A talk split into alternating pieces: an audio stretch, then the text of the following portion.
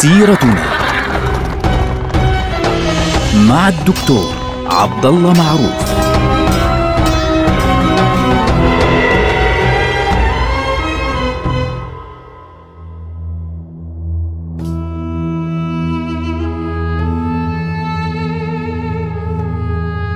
السلام عليكم ورحمة الله وبركاته. سيرتنا سيرة هذه الأمة العظيمة، ونحن الآن في مرحلة عظيمة من مراحل الأمة. نحن الآن في عهد السلطان الناصر صلاح الدين. السلطان الناصر صلاح الدين استلم الأمور بالفعل بعد وفاة الملك العادل نور الدين محمود وبدأ يتحرك في بلاد الشام يمينا ويسارا في كل بقعة يحاول فعليا أن يعيد الأمور إلى نصابها ويعيد توحيد الأمة بالكامل بعد أن كانت قد يعني كادت أن تتفرق مرة أخرى بعد وفاة الملك العادل نور الدين محمود طبعا للعلم يعني بالنسبة لنور الدين محمود آه، هي بالفعل تفسخت البلاد بعد وفاته يعني كادت الأمور تسقط بكل ما تحمل كلمة من معنى لكن الحمد لله رب العالمين أن يسر الله عز وجل لهذه الأمة السلطان الناصر صلاح الدين رحمه الله تعالى.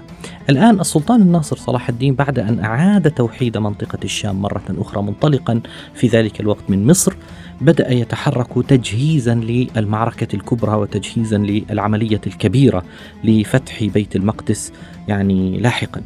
آه وبالتالي كان لابد يعني يفهم تماما أنه لابد من وقعة كبيرة جدا يعني معركة فاصلة تذكره في ذلك الوقت بمعركة القادسية وبمعركة اليرموك وبهذه المعارك الكبرى الفاصلة لابد أن يكون هناك معركة فاصلة بين المسلمين والصليبيين بناء عليها يستطيع صلاح الدين من هزيمتهم والتحرك باتجاه بيت المقدس.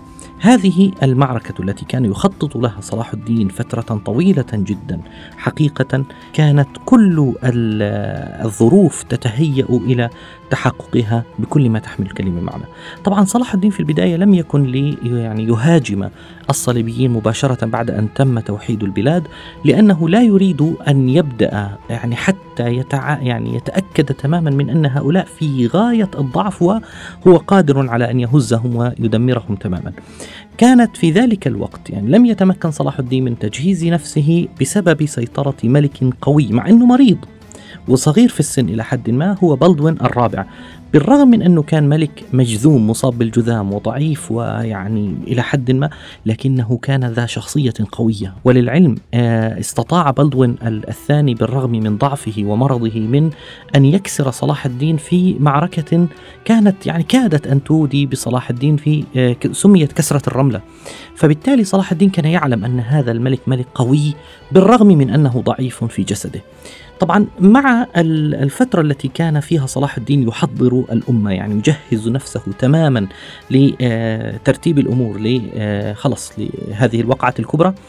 اتفق مع آه، الملك بلدون الرابع على هدنة وهذه الهدنة كان صلاح الدين يحتاجها لكي يتجهز وفي نفس الوقت كان بلدون الرابع الملك المجذوم كان أيضا يحتاجها لكي يحافظ على المملكة مملكة بيت المقدس اللاتينية من المشاكل التي كانت تحدث فيها في ذلك الوقت، كان هناك يعني آه، تنازع في داخل هذه المملكة وخاصة أن شقيقته الأميرة سيبيلا في ذلك الوقت تزوجت من شخص يعني إن صح التعبير بعيد عن هذه المنطقة. جاء من أوروبا اسمه جيدو لوزينيان. طبعا هذا مهم جدا جيدو لوزينيان لأنه سيصبح ملك القدس لاحقا.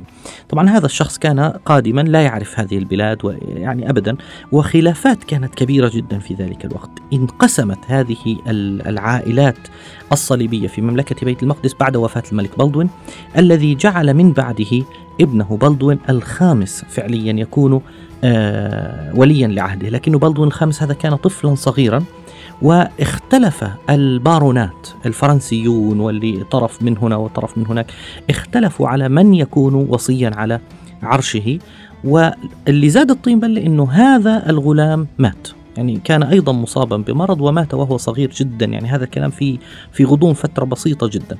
فبالتالي انقسم الصليبيون على أنفسهم. يعني في هناك حلف اللي هو أمير طرابلس ريموند وهناك حلف آخر كان فيه جي دو لوزينيان وزوجته سيبيلا ومعهم أمير الكرك في ذلك الوقت أرناط أو رينو دو شاتيون فهذا الحزب الجديد تمكنوا من السيطرة بالفعل على الحكم وتوجت سيبيلا ملكة واختارت زوجها جيدو لوزينيان ليكون ملكا على القدس.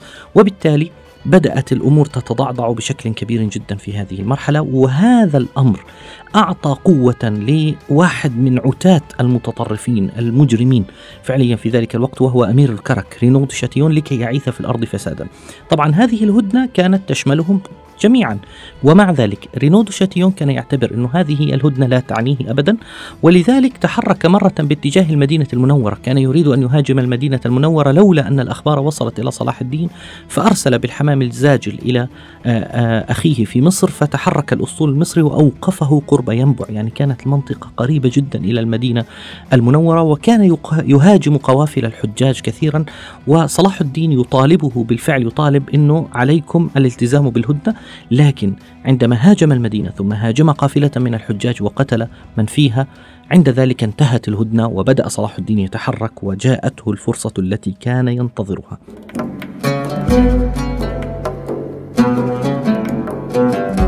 نحن الآن في تحديدا في شهر ربيع الثاني من عام 583 والموافق لشهر 6 من عام 1187 يعني في الصيف.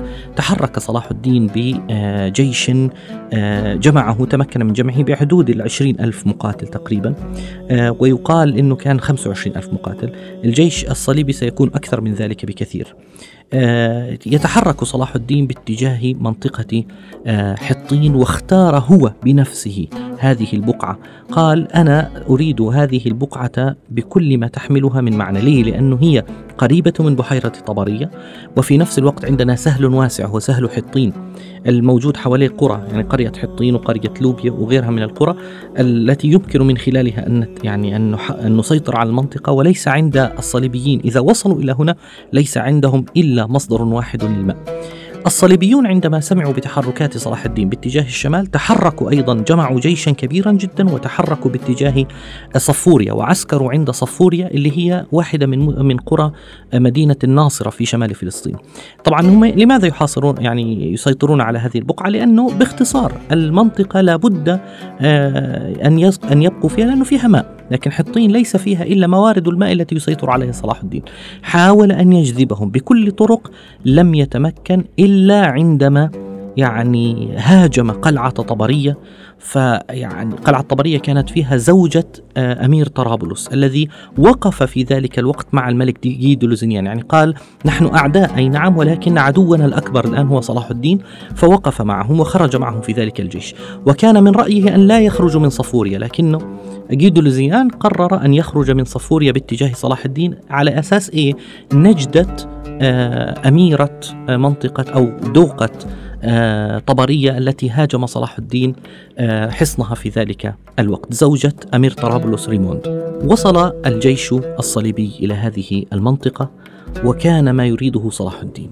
كانت هذه الفترة التي انتظرها صلاح الدين. كان صلاح الدين في الأول من شهر تموز اللي هو آه، في ذلك الوقت يعني خلص عز الصيف سيطر صلاح الدين على منطقة كفر سبت بين صفوريا وطبرية والصليبيون بدأوا يتحركون من صفوريا بهذا الاتجاه. طبعا المسافة يعني حوالي 25 أو أكثر كيلومتر إلى هذه البقعة فدون ماء يعني الشهر الحطين في ذلك الوقت كان جافا جدا.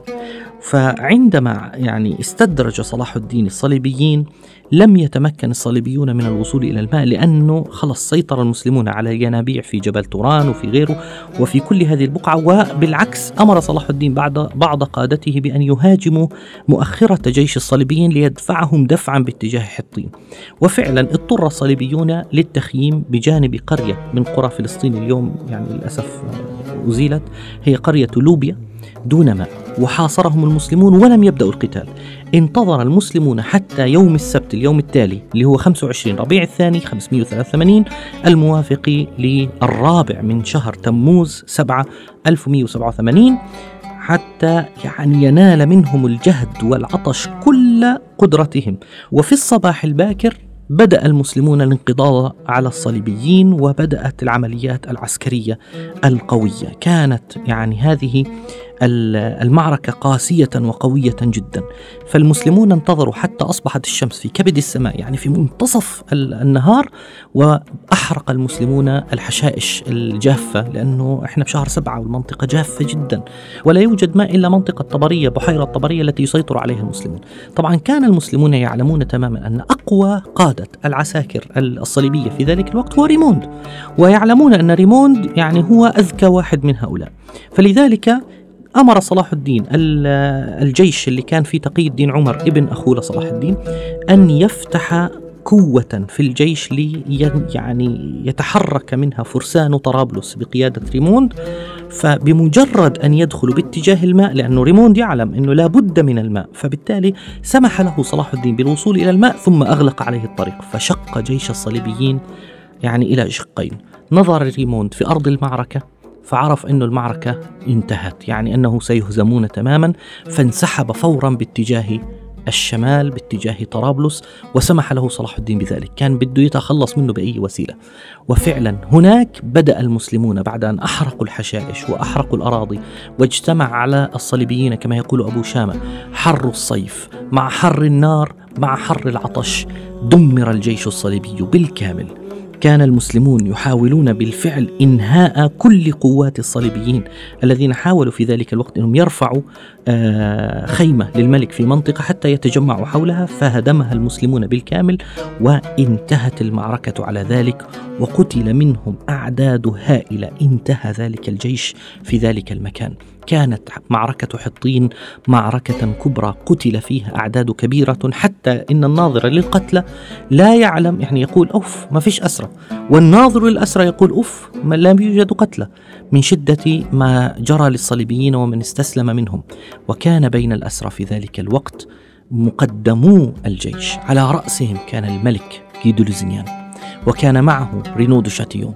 وكان معه أمراء كثر من الصليبيين. طبعا بعضهم فر وبعضهم هرب لكن وكثير منهم قتل لكن كبار آه، قادة ما يسمى بالإسبتارية فرسان المعبد. هؤلاء يعني مجرمو حرب كانوا أيضا كلهم أسرى. فلما انتهت المعركة جاء صلاح الدين إلى الملك جيدلوزنيان جايبه أمامه فأمر له بماء مثلج وأعطاه إياه. فأخذ جيدلوزنيان ليشرب ثم أعطى الماء لرينو دي شاتيون بجانبه. فصلاح الدين قال كلمة مهمة. قال إني لم أسقه الماء. أنت سقيته. لي لأنه سقي الماء معناها الأمان. وأنا ما سقيته الماء حتى يكون آه، آمنا. ثم جرد سيفه وعاتبه عتابا شديدا وبهدله بين قوسين قبل أن يقتله وقال: أنت قلت إنك تريد أن تذهب إلى قبر محمد صلى الله عليه وسلم، ها أنا ذا أنتصر لمحمد، أنت أردت أن تقتل الحجاج، أنت أردت أن تفعل، أنت يا مجرم يا أيها القاتل، ثم قال أنا أقسمت يمينا بالله. عندما بلغني خبر إنه تحرك هذا الرجل باتجاه مكة والمدينة وقتل قافلة الحجاج قال أقسمت يمينا أن أقتلك بيدي وها أنا ذا أنتصر لمحمد منك. وسحب سيفه وقتله بيده. طبعا الملك ارتجف فقال له صلاح الدين كلمة أصبحت مثلا قال إن الملوك لا تقتل الملوك أما هذا فإنه غادر ولذلك نال جزاء غدره. أخذ هؤلاء جميعا وتحرك صلاح الدين من منطقة حطين التي فتحت الطريق بعد ذلك باتجاه بيت المقدس لتصبح حطين معركة من معارك الإسلام الكبرى التي يرفع المسلمون رؤوسهم عندما يتذكرونها. نلقاكم على خير والسلام عليكم ورحمة الله وبركاته.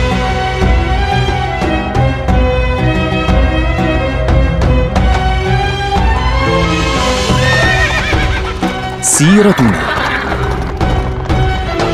مع الدكتور عبد الله معروف.